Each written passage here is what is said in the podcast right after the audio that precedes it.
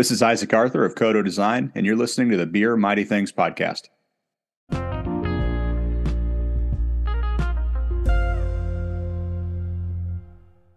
It's playing the long game, and you got to be ready for it, and you got to really want it, and you you also got to stick to what you want to see and what you want to make. Don't follow trends. Welcome into the Beer Mighty Things podcast. It's what you listen to while you brew. It's what's in your ears as you drink beers. I'm your host, Kyle Reiner, and today I am very excited. This is our first filmmaker, let alone an Academy Award nominated filmmaker. He's just released the trailer for a film entitled Bottle Conditioned. You can uh, check that out online. So, Bottle Conditioned. His name is Jerry Franck. Jerry, what is going on? Hey, man, nice to meet you. Great to be on here. Nice to meet you. This is exciting. Um, you know, I, we talk beer a lot. We talk people who make it, and um, I've talked with authors. So this is kind of nice to kind of round out that gamut of folks who now are making films about our, our favorite beverages. So very cool. Well, appreciate you coming on here. Thanks. Yeah, thanks for having me. Excited to talk about this. And uh, yeah, very cool. So you're in the U.S. You're in California, but were you born in Luxembourg, or where are you from?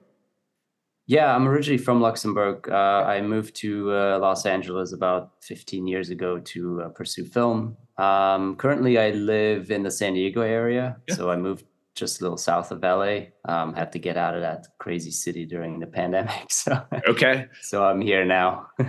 so yeah, you, you suffered through the traffic for a little bit, and then the pandemic was just enough to make you move. Yeah, yeah, it was just too much. It's, it's just much more chill down here.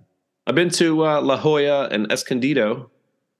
Probably... Yeah, I'm in uh, I'm in Encinitas, so uh, that's uh, kind of in between those two places. Uh, it's also a coastal town. It's it's like I said, very relaxed and uh, just just it's great to be creative in an environment like that. I think okay. LA is sometimes like very uncreative because it's all about like competition with each other. Like it's such an intense environment. And and i think like sometimes that is kind of like the death of creativity because you're yeah. just not focusing on your work anymore.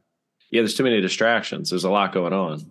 Yeah exactly. A lot of things fighting for your energy. So do you when you sit down to write or think about what you're going to film do, are you going to the beach? Are you sitting outside or, or where do you do that no, I mean, so it's kind of interesting because I'm mainly a producer. So this project I was the director on uh, because it was kind of a passion project. Although as a producer, I am oftentimes uh, creatively involved in the early stages of the makings of the film. Yeah. Um, but really, where I come in mostly is during the pre-production and getting everything set up to start the filming, and then post-production and releasing the film. So I I think um, for me, whenever I start on a movie, it's it's about like what personal connection or interest do I have in the topic or the story, mm. and and then it's just about like exploring it and um, yeah, I don't have like a necessarily like a spot where I like you know yeah. become more creative. It's just about like jiving with the collaborators on the projects and uh, bouncing ideas back and forth. And that fits in so great with again, you know, working with breweries and things like that because they're passionate. They a lot of times leave their jobs to go do what they're passionate about. So, you know, cheers to you for fo- following what you truly enjoy. Um, so, so 2008, you're at what Columbia College Hollywood, and you start kind of what you start off as a camera operator. Is that kind of how you start? Yeah, so I started as a camera operator when I moved to the states because for me it was like the most um, direct way to be creatively involved in filmmaking without like having you know you, you can't become a director and a producer like that. Without, without to, having doing those yeah, jobs. Exactly. You have to work up your way. And so uh, you know other people go different ways. I went the camera way. I did mm-hmm. camera operating and Steadicam operating for 10 years. I was in the union. Um, and uh, yeah it's just like but you know at the end of the day i always wanted to produce. And be kind of my own boss, so to say. Absolutely. Um, and and choose the projects that I work on. So yeah, it was uh, it was time when you know after after ten years, I I, I just did the jump and um, started doing producing full time. I, I had always produced on the side, uh, but like it never like allowed me to make any money or a living, basically. Do you remember like a specific time when you were like, "Shit, I got to get out of here and do this on my own," or or create my? Was there like one of those moments? Um, You know, I, I think like when you start getting into the industry and you get really wrapped up into like climbing the ladder and like getting as many credits under your belt as possible, you definitely lose track of like your end goals. And Mm. and a lot of people get stuck. And so I felt like I was getting in that air in that phase as well. And then I met my um, who's now my life partner and creative partner, Mhm. um, uh, Courtney Marsh. She hired me on a um, on a movie as a Steadicam operator, and so we got to talking, and we we we felt like we had the same goals, and it kind of reinvigorated this like drive in me that and it reminded me that I wanted to be a producer. And so, yeah, she needed a producer on her short films at the time, and so we started collaborating. And um, yeah, that's that's that's how I kind of like got sucked back into like what I really wanted to do.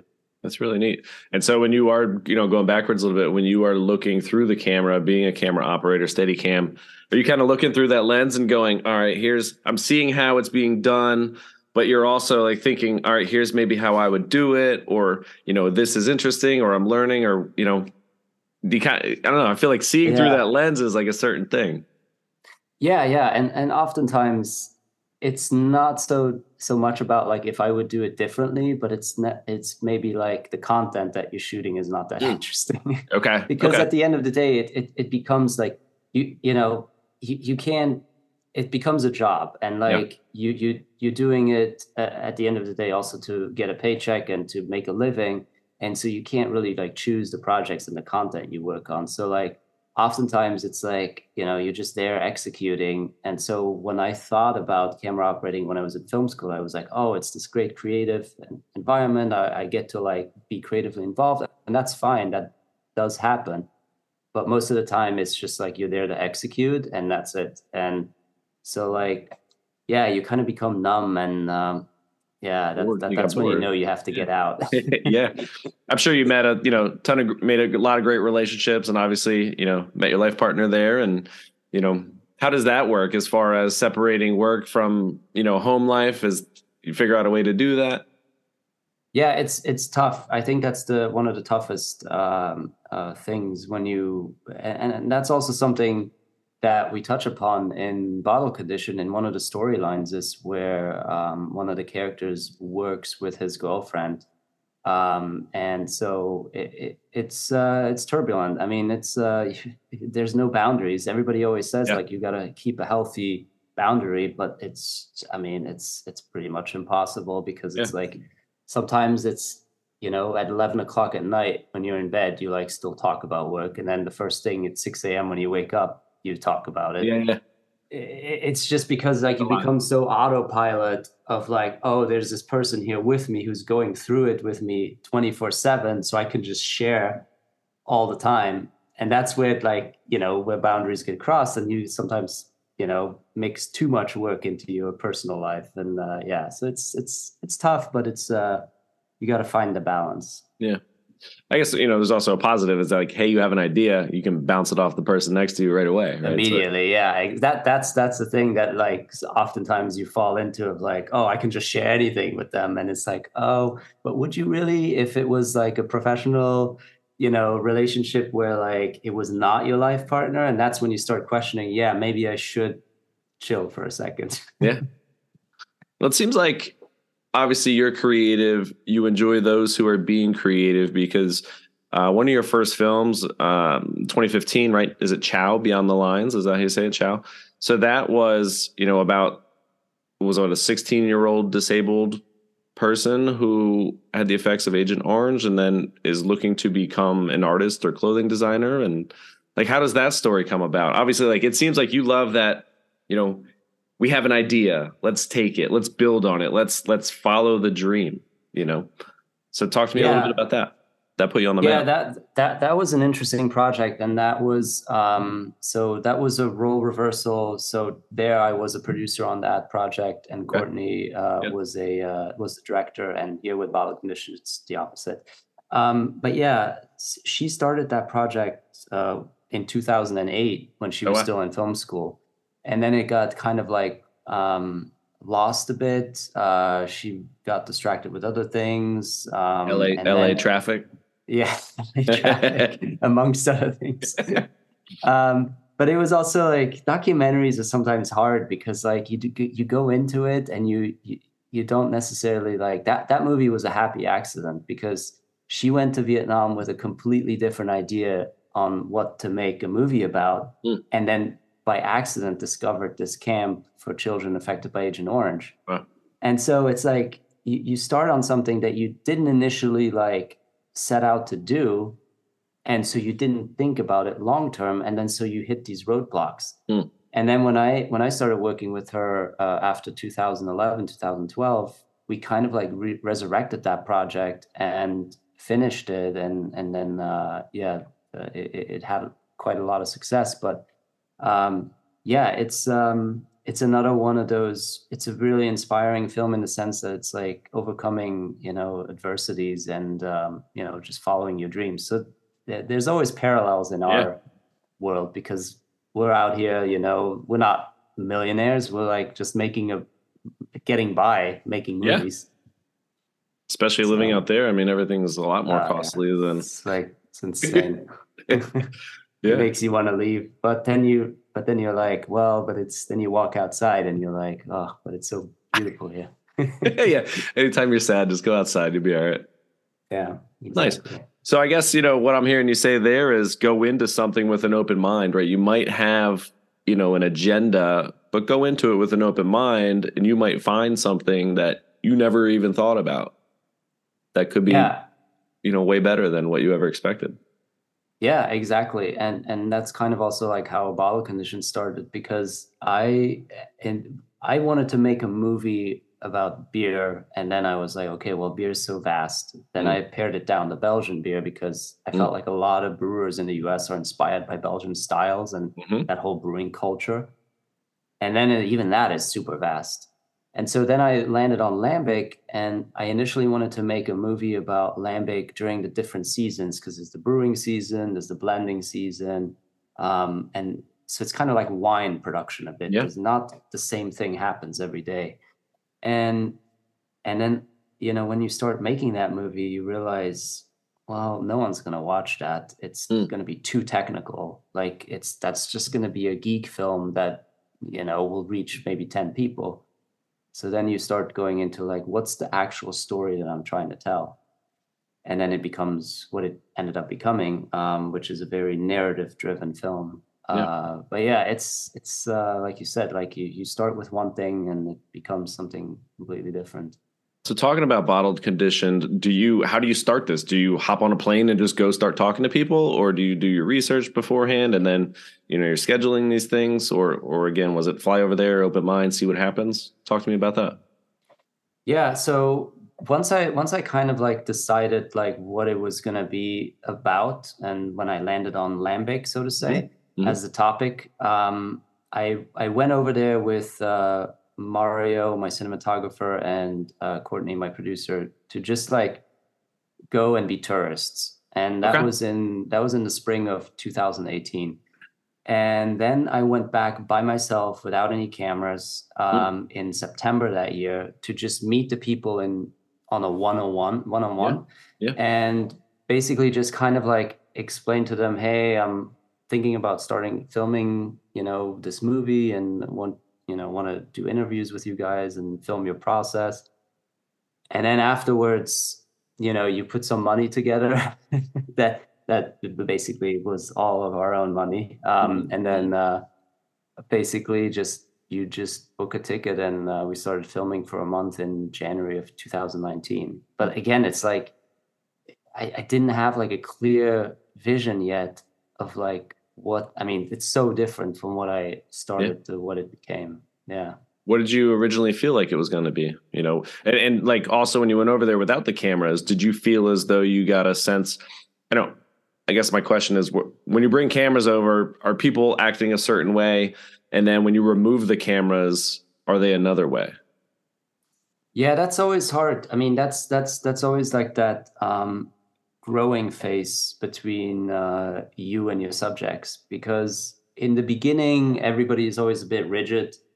Right? You gotta build um, like that and- trust, right? Yeah, you you got to build the trust, and that's why I first sat down one on one with like a lot of the brewers and even people that are not featured in the end in the movie. Okay. Um, just to like just to like feel them out, get a sense of like what they're about, and see what the stories are that I could tell.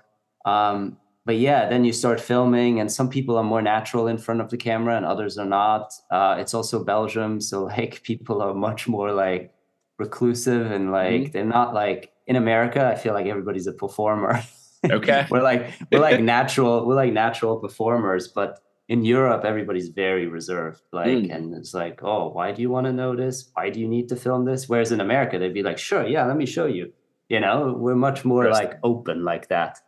Um and is uh, it because Americans want more attention? probably. But right? also so we're such a media driven the yeah. dopamine drip, right? Of how many likes can we get and whatever, you know. exactly, it's it's much more um, a thing here than in Europe, and okay. and we're just so media. Um, yeah, I mean, everything here is con- consumer based. Okay, it's, it's uh, um, it's there's a good and a bad, you know, sure. to that, uh, obviously. Uh, but uh, yeah, so you you start filming with them, and and the biggest lesson that I learned was I should probably not shoot in the next movie. I should not shoot like some of the interviews up front because it, it, you want to like you want to like build more before you like ask the tough questions. Spend some time together, get to yeah. know you know the real questions to ask versus like a slate of you know questions or whatever. You'll get the more natural result after you spend time with them, right? Exactly. And so I had to redo a few interviews later down the line because uh, again, like I maybe like shot that shot too early and was like asking the more like basic questions, like you were saying. Yeah. And um you didn't have a relationship yeah, that, yet or that trust. Yeah, exactly. And and uh yeah, at first there was definitely resistance from some people. Like um, there were some people that were like, "Well, how long is this interview going to take?" And I was like, mm. "Well, I'm not going to lie, it's probably going to be an hour and a half, two hours." Mm. And they were like, "What? What are you crazy? Like, I don't have time for that. I could give you ten minutes." And I'm like, "Well, in ten minutes, I'm not going to get anything." right. So it's like you got to convince them and prove that you're not just some random guy who's going to shoot a YouTube video and then yeah. disappear. You know. Right. I, uh, so yeah. Well, these are all these are all tips for me as a podcaster. yeah, yeah. Right? It's like same deal. It's, it's definitely like I feel like some people will say, "Oh, you just shoot from day one, and you know you get natural stuff." Mm-hmm. But I do believe that like at first you want to maybe like be there without the cameras or microphones, and and then like they open yeah. up more, building that trust. Yeah, that makes sense. Absolutely. All right. So you settled on Lambics. Were you? I'm assuming now, you know, going into it, you knew about Lambics. You may have had some. Were you a fanatic, or now are you much more into them now that you know the history and the passion behind them? So I was, I was just getting into Lambics at that time, um, and I did, I did know quite a bit already from just reading mm-hmm. online. Mm-hmm. And there's this great website called lambic.info. It's like an encyclopedia. Oh, wow. And uh, so I read a lot on there, um, talked to a lot of people here about it. And and I, I also believe that that was maybe also like a bit of um, um, like an obstacle for me personally in the beginning because I felt like I already knew a lot about it. Okay. So sometimes I didn't ask in the initial in the first interviews I did, I didn't ask the basic questions because mm. I already like subconsciously knew that knew the answers. Yeah. And so it's like that's another thing is like you, you like I, I felt like I was already like a if if I didn't know anything about this, maybe I would have asked different questions and maybe the movie would have gotten a different direction. Um, but yeah, I, I did I did know a bit about it. Uh, but I didn't know all the personal stories. And that's what the movie became. It became a movie about personal stories in a specific time frame, uh, which was the time that I was filming and what was happening in the world of Lambic at that time. And so it became a very personal film rather than just a beer film. Okay. So you go over there, you start to build relationships with these folks, and, and what I've gained from your the trailer, which is phenomenal, um, and everybody can see that at bottleconditionedfilm.com. But these brewers made this beer out of passion with love and sweat, and they, you know, they almost gave up, right? I mean, they they didn't think this was a thing. They didn't think people cared nearly as much as they did. Was that the most eye opening part of this journey for you, or what are your thoughts on that? Yeah, I, I think like um, when I started filming, the boom was already like pretty uh, high. Like I, I think it it started uh, like around 2010 is when the revival Started really coming back, off. right? hmm Yeah, that's when it. So I think we're like now at a peak. Um, even when I was filming three, four years ago, it was already reaching a peak um, of demand, and obviously, like that's great for them because, yeah, like you said, uh, you know, the, most of these most of these breweries went extinct, and the ones that did survive um, were struggling very heavily, and they just made it just barely made it because of like the refound you know um, Oh. interest in lambic from Yeah. They were saying like didn't care about it they can't believe people were paying extra for it now, right? They were like, we couldn't give it away a long time ago.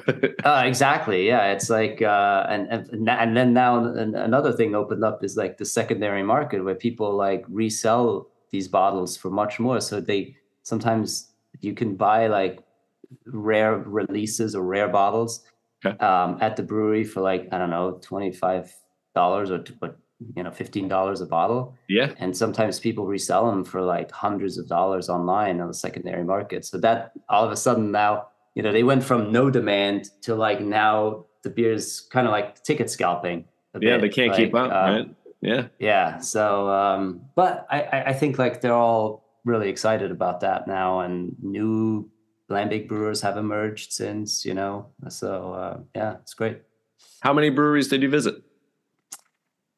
Um, I visited probably like so when I was st- when I started filming, I think there were about a dozen in existence, breweries and blenderies. Because some people don't brew their own beer; they get the beer from others and then they And then blend it. Okay. um, so I think I visited almost all of them. Um, and then now I think there's like at least, I, I want to say there's almost like 10 new blenderies that opened up since. So now wow. we're like close to like 20.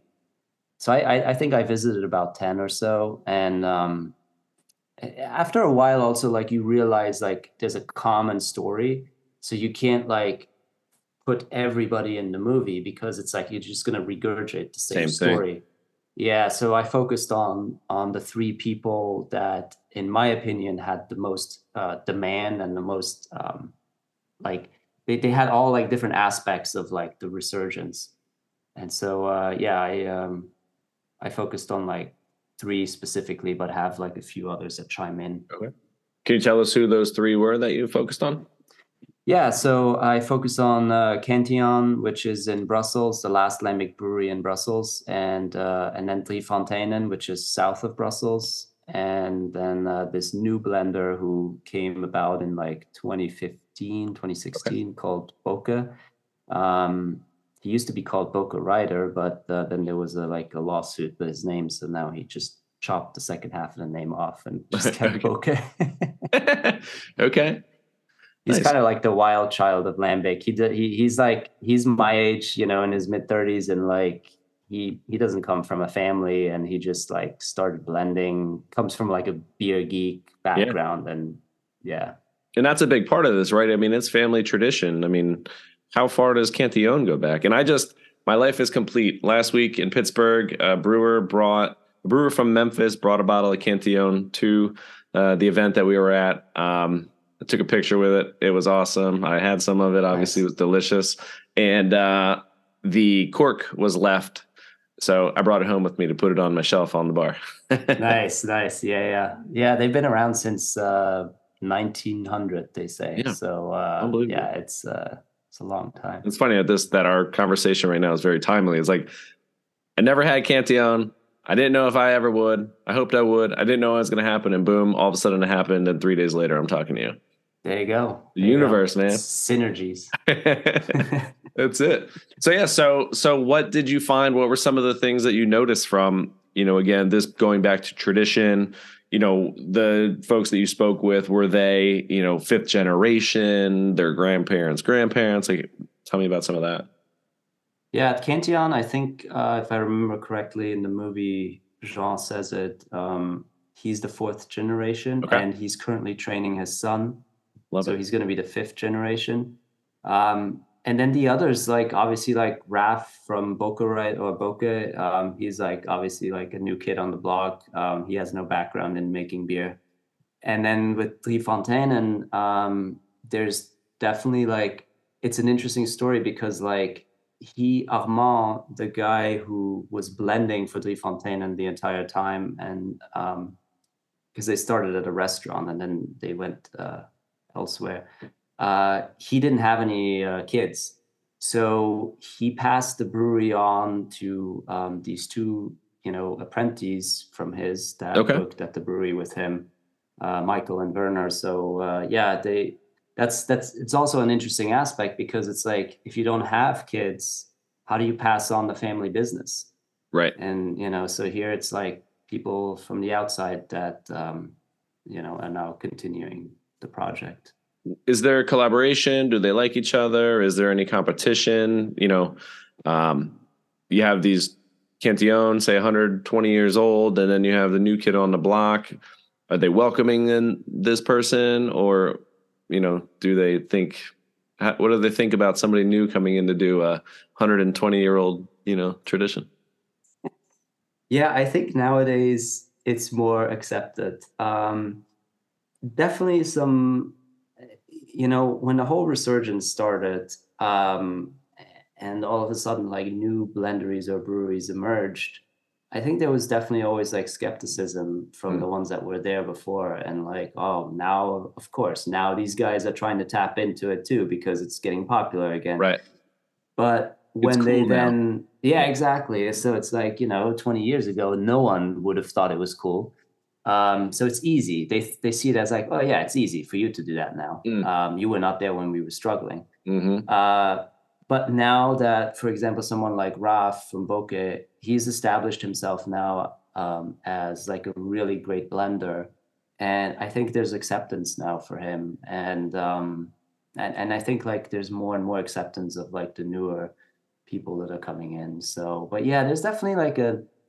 like a they talk to each other, but they're not like gonna go out and have beers together. Really. Okay. Like yeah, they they like I, I think now it's better, but again, like I was saying, like in the beginning of the resurgence, there was a lot more competition. Now I think everybody has their place and they're Yeah. confident with like what direction they're going for. And they're like, well, that's fine if someone else wants to do it. I have my path and I'm gonna stay on that.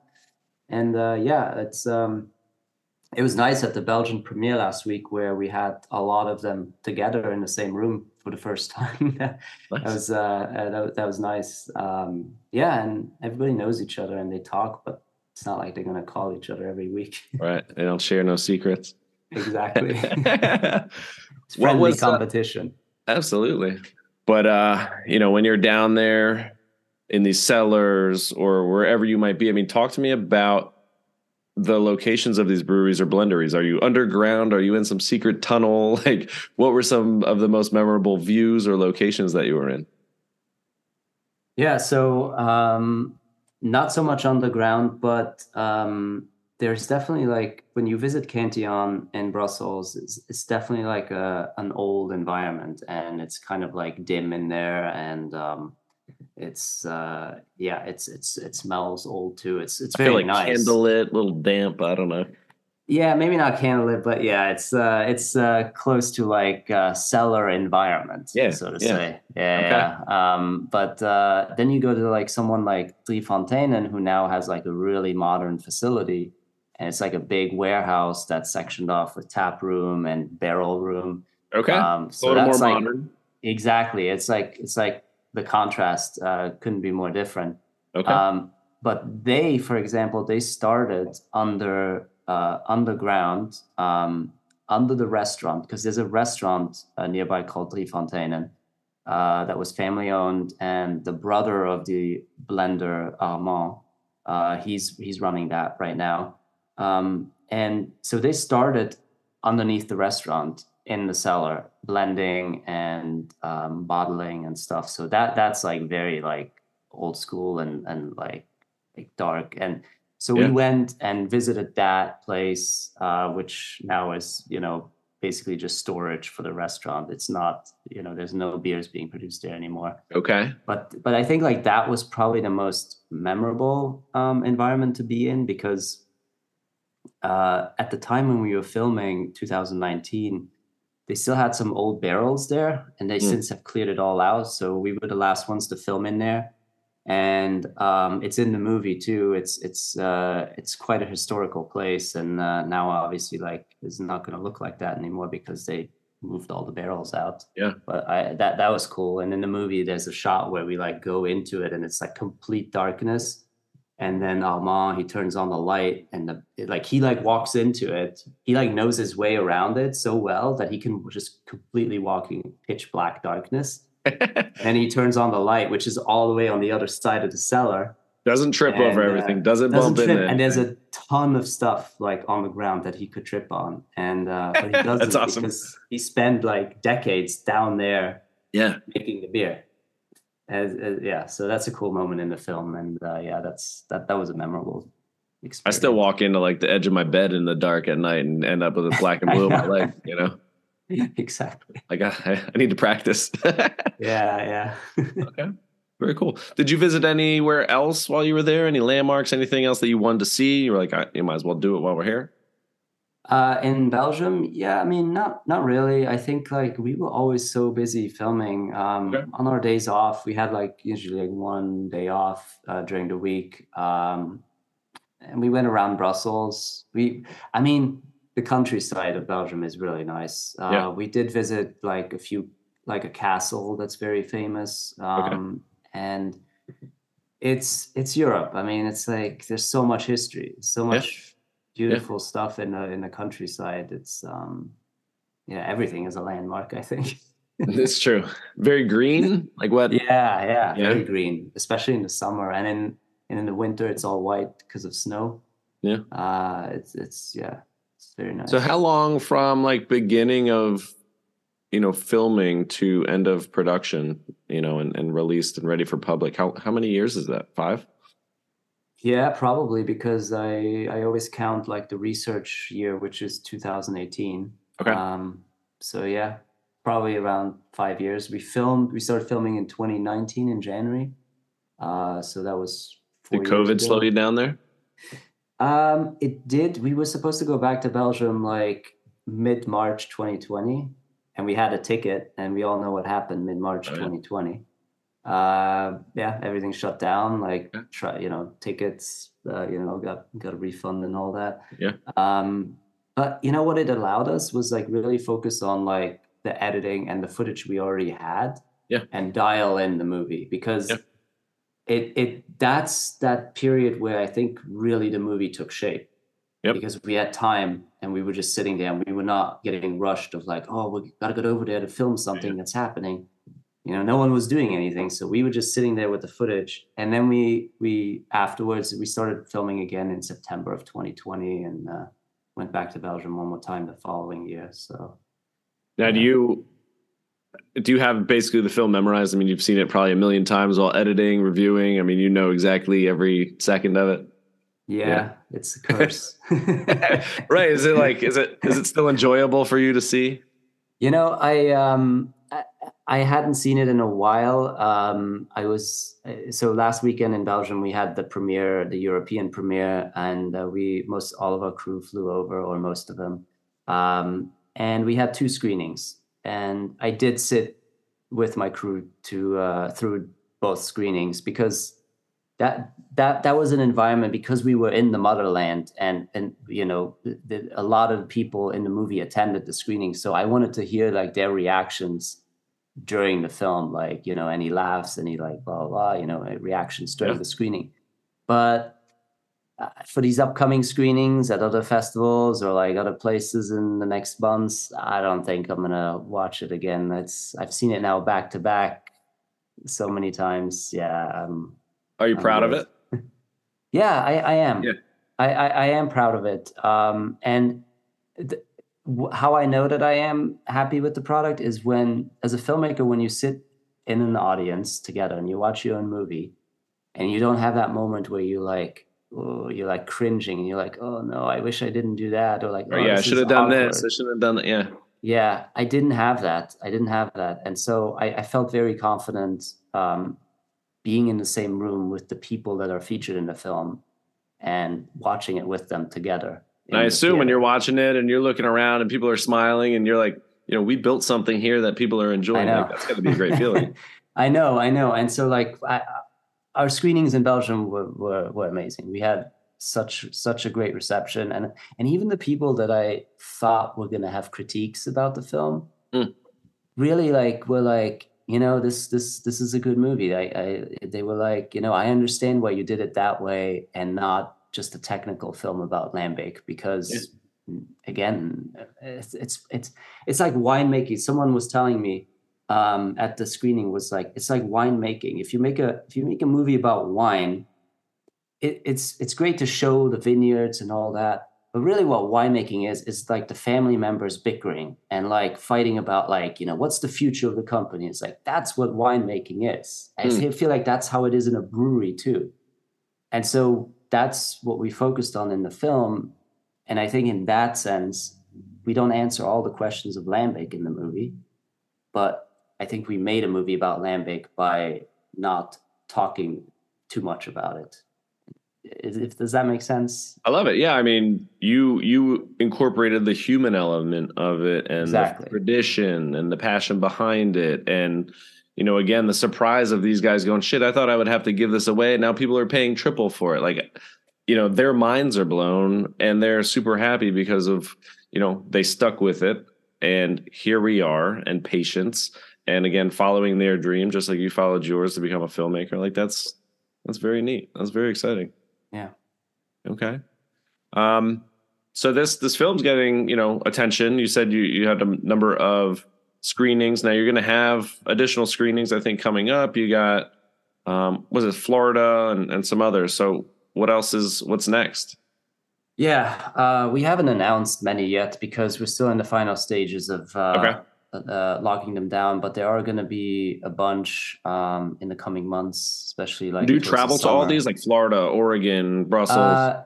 So these, yeah, the, the the two that are currently listed on the website, Florida Film Fest and Oregon. Yes, I am going to because Florida Film Fest has a special place in in my heart as a filmmaker because that's where we kind of like started the whole journey with Chau Beyond the Lines. Um, Okay. Where we where we found our distributor last time and helped us qualify it for the Oscars and so it's like that that and plus it's an awesome place. Um, like the that festival is is amazing. The venue with the bar and everything that's incorporated in the movie theater. It's cool.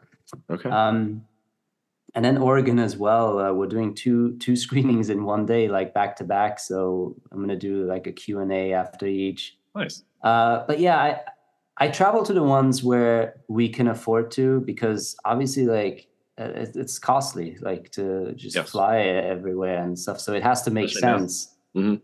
And it's probably going to be become a lot more selective now uh, with the ones like we screened in Madrid three days ago. Obviously, like I'm not going to go there. Um, we have some stuff lined up in Finland and Sweden at the end of the month. I'm not going to go there. It's yeah. So how does that work? Is there a team there, or they put it on, or how how does that? What are the? No, they basically like uh, they license the film for like uh, a screening, and um, we basically give them either like a physical like Blu-ray disc or like a, a, private like a secure streaming link.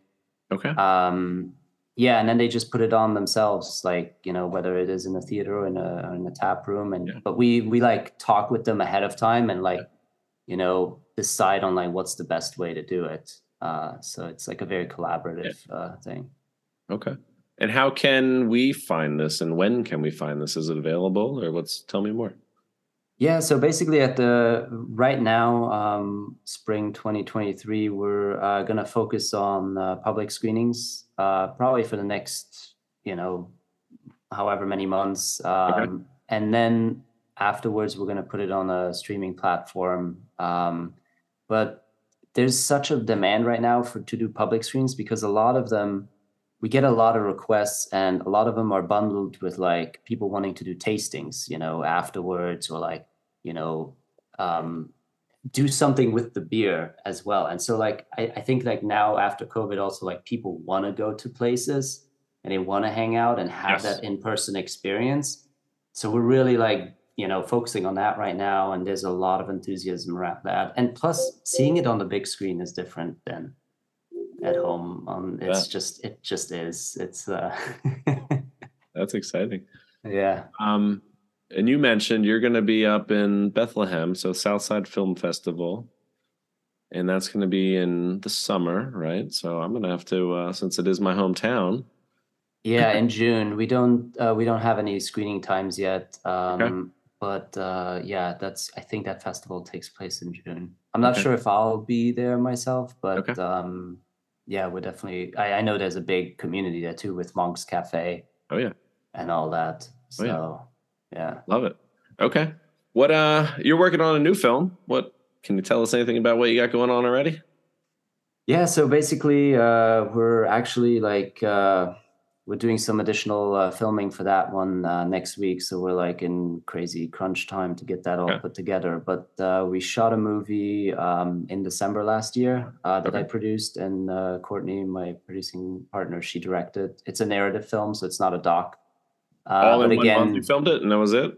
well, we well, actually we filmed it in two weeks. A feature film. It's like crazy. Like That's amazing. how the hell was that stressful, or you just got good at it, or like how that happened? Uh, it's insane. It's insane, but like we pulled it off. It was a it was a low budget film, but it's not gonna look low budget. Uh, and that let's put it that way.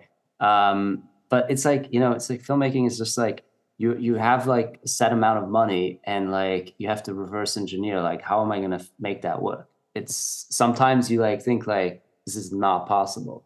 And then like you get people involved that are excited about the project and they're like, and then they bring their people on and Yeah. so it's like a domino effect and yeah. But uh, yeah that's that's uh, courtney's first uh, narrative feature film. It's also about family dynamics which is a theme i guess that uh, we love. So uh, yeah. I love it.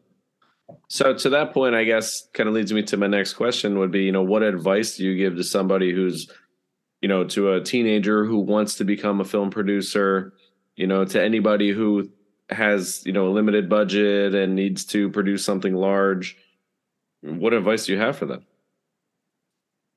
yeah that's a that's a tough question because it's um filmmaking is really about patience i mean it's like so and and um just sticking with it like not giving up. And I, it sounds so basic and cheesy i feel like everybody says that always but like this is really what it is.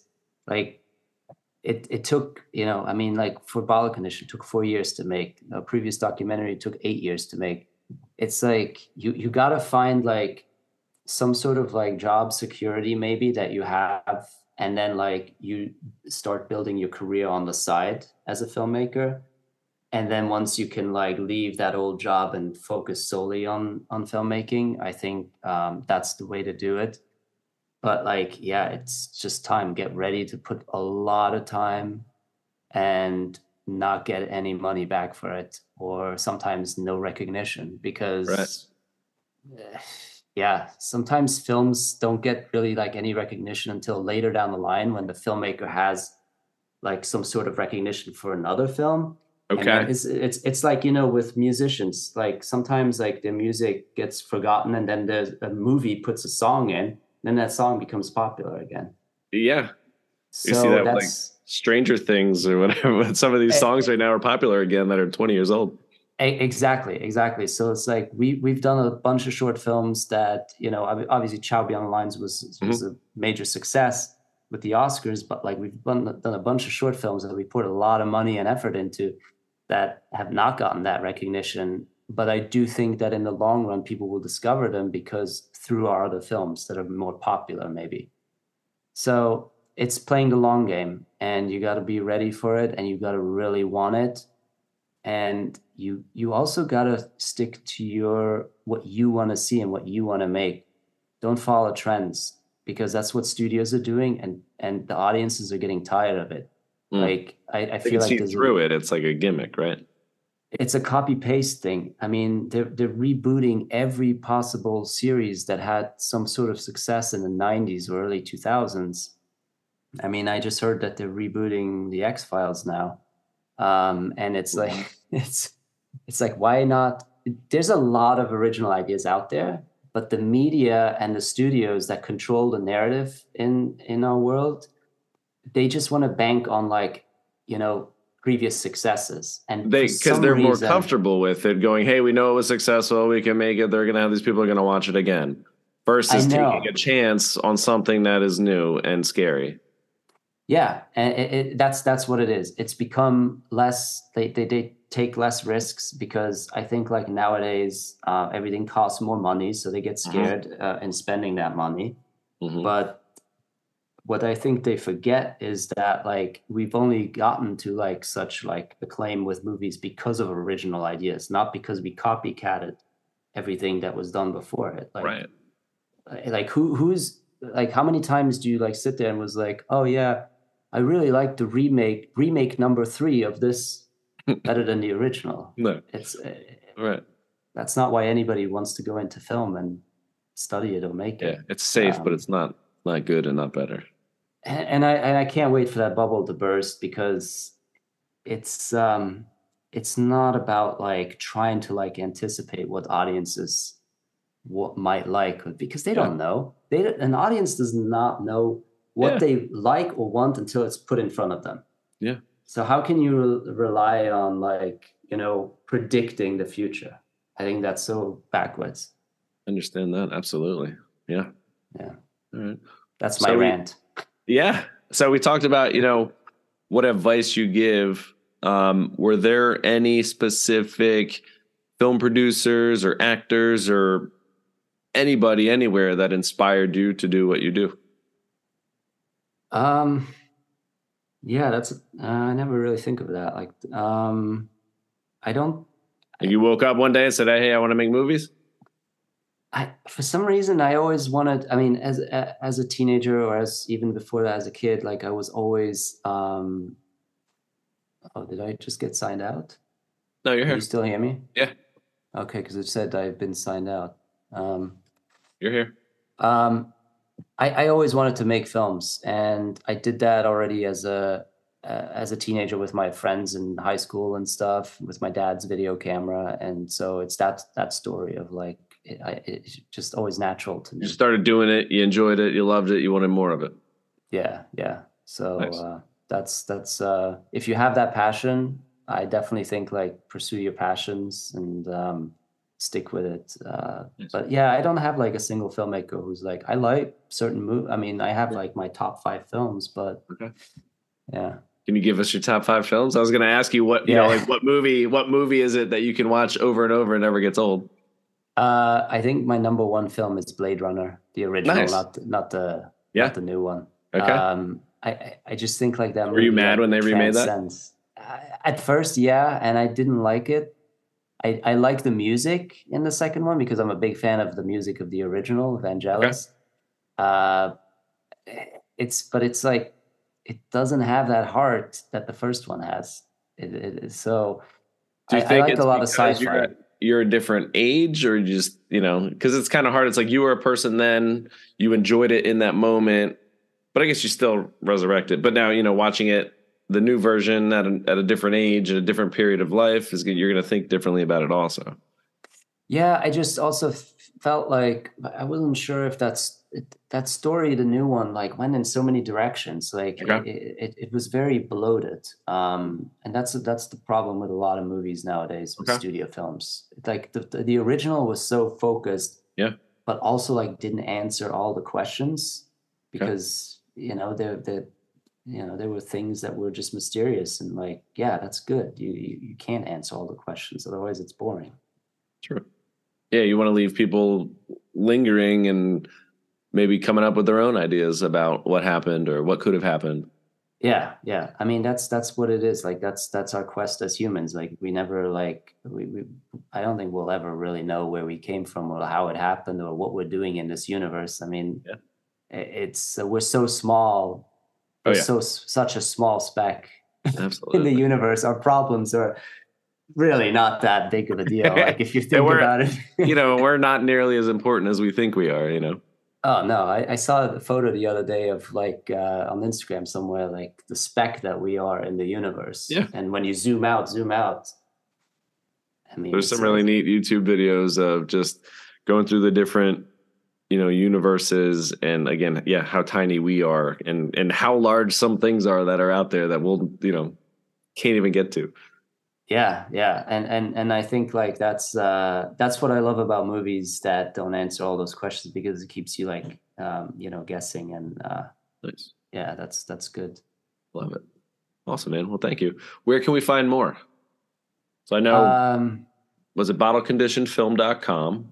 Yeah, and on Instagram uh, at Bottle Conditioned Film or on Facebook at Bottle Conditioned Film. Basically, like on all those three, the website and those two um, uh, social handles, Okay. we're gonna publish and constantly announce like the next screenings. And uh, yeah, people have been really engaged with us, and uh, it's been it's been an awesome ride. So very Terrific. very very happy about the response to the film so far. Well, congrats on all your success, and thanks for being a great guest here and leaning in, sharing your story. And you're, you know, this is this is all about daring mighty things, and you know, following your dreams, and that's what you're doing. And dude, kudos to you, man. Keep fighting, keep going. Thanks, thanks. No, I appreciate all the questions. I think you asked some really nice questions. So Yeah, thanks. thank you. What are you gonna do the rest of the day? Go surfing? no, I actually don't surf. Uh, Me neither. No. uh, no, I, I have a I have a ton of things to do with, uh, like I said, that shoot that we have next week. So it's like still a lot of prep to do with that. awesome. Well, Yeah. stay focused. Don't let the distractions happen. All right. Thanks. Stay, stay on your grind, and uh, you know, if there's anything we can ever do for you, just give a holler, man. Appreciate it. Thank you very much. I appreciate the opportunity of talking about you about this with you, and uh, yeah, hope you get to see the film soon too. So uh, would love to know what you think. I would love to see it. Thank you, Jerry. Cheers. All right, awesome. Bye.